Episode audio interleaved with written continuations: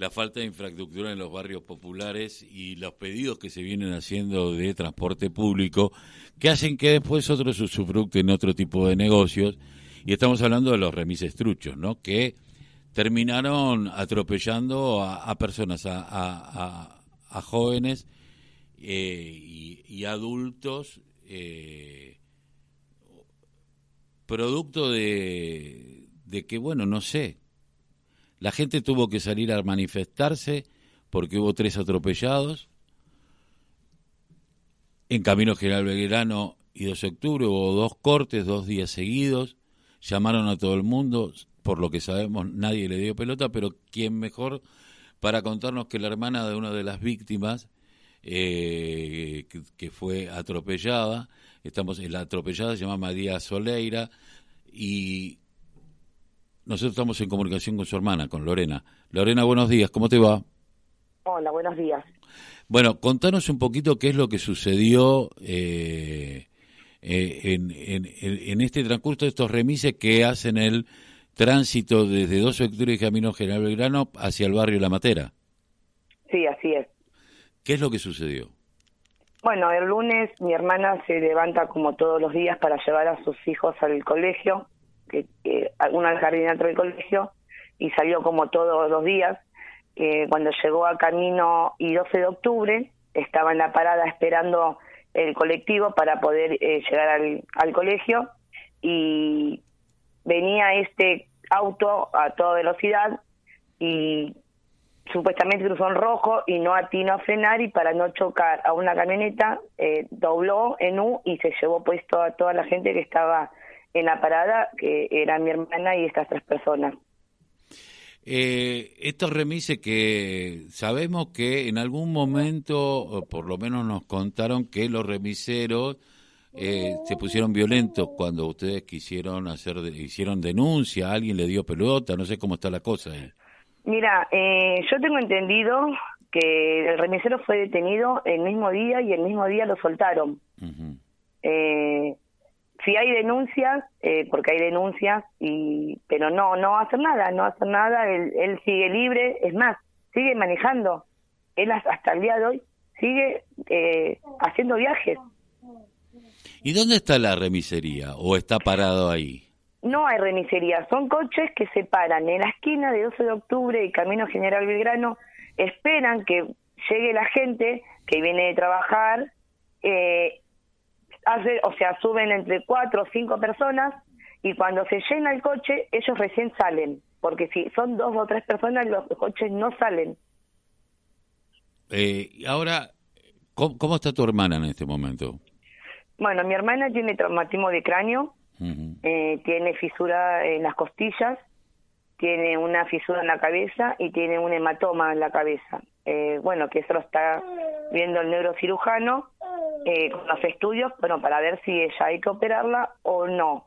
Pero bueno, eso es, hoy le hacían la nueva tomografía computada y había que esperar al neurocirujano para que decida cuál era la decisión, ¿no? Para poder operar o no. Eh, por el otro lado, quería preguntarte, eh, ah, sé que hubo, otro, eh, hubo otros chicos también que fueron atropellados. Sí, hubo un nene de 13 años que también lo invistió, que ese nene quedó abajo del auto y lo arrastró 30 metros y que el nene, eh, o sea, amortiguó con su mochila y está vivo porque tenía la mochila puesta porque si no, eh, hubiese lastimado la cabeza con el asfalto. Y los mismos vecinos, cuando, y la gente que estaba ahí, que el nene quedó abajo del auto, levantaron el auto para poder sacar a ese nene de abajo del auto. Ahora, digo, qué locura, ¿no? Eh, sí, el remisero sigue trabajando como si nada. Sigue trabajando como si nada. Sabemos... y un hombre, un hombre también que, que el hombre le cortó la pierna y tiene fractura de, también en la pierna. Eh, ah, ¿Cómo, ¿Saben el nombre del, del remisero, por lo menos? Eh, sí, Ángel se llama. ¿No saben el apellido? No sé el apellido, es lo que estamos averiguando, eh, pero no no no sé lo, el apellido. Eh, es, terrible. Bueno, ustedes han ido a la justicia, pero pero no pasa nada. Nada. Hasta el día de hoy nada. ¿Hay algún fiscal, alguien que esté a cargo de esto? Mm, por el momento nadie.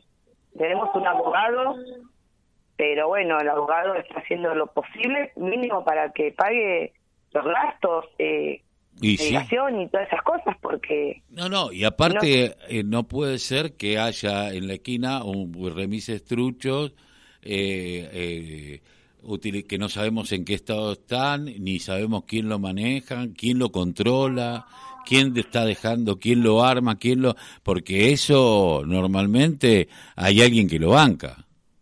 Sí, seguramente que sí. Sí, sí, porque yo eh, cuando voy a buscar a mi nena en jardín muchas veces vi prefectura en la esquina de la Shell parando autos y motos y ellos trabajan como si nada, con los autos destrozados, atados con hilo, eh, la puerta que está, que parece que se va a abrir, que se va a caer, y, y, trabajan como si nada, y es algo inentendible como prefectura puede estar parando, pidiendo papeles a los autos que están circulando, y ellos trabajando como si nada. O sea, es porque alguien lo está bancando, seguramente. Ahora, eh, yo sé que los vecinos vienen reclamando hace años, ahora se asfaltó. Eh, sí, hay está faltado. Eh, ahora está faltado, ahora no es la excusa de que es de tierra. Vienen pidiendo que la 257 o alguna línea de colectivo pueda entrar por la 891, vir y por entrar por el barrio para evitar este tipo de cuestiones, que los vecinos no tengan que caminar tanto. Eh, lo cual evitaría que esto no exista más, eh, pero tampoco pasa nada.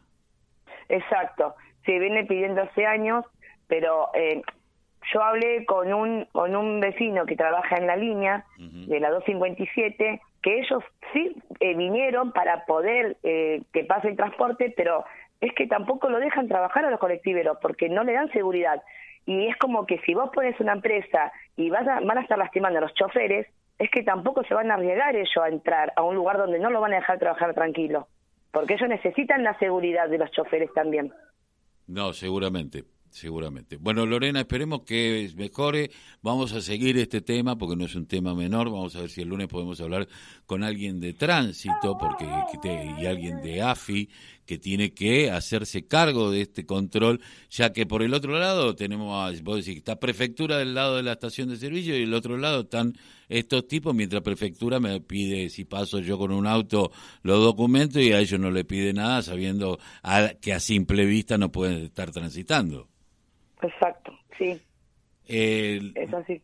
Lorena, te agradezco mucho que haya pasado por la voz y evito que les calle el silencio. Muchas gracias a ustedes y gracias por, por estar en este momento con todos nosotros y el pedido de justicia que este hombre vaya preso y que ojalá pueda venir una línea colectiva también para la gente que viene de trabajar y no y no consuman esos autos porque puede pasar cualquier cosa en cualquier momento otra vez.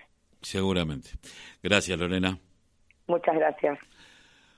Lorena, la hermana de quien está hoy, traumatismo de cráneo, golpe, un chico que zafó por tener la mochila, eh, que lo arrastraron y siguen trabajando y prefectura como si nada.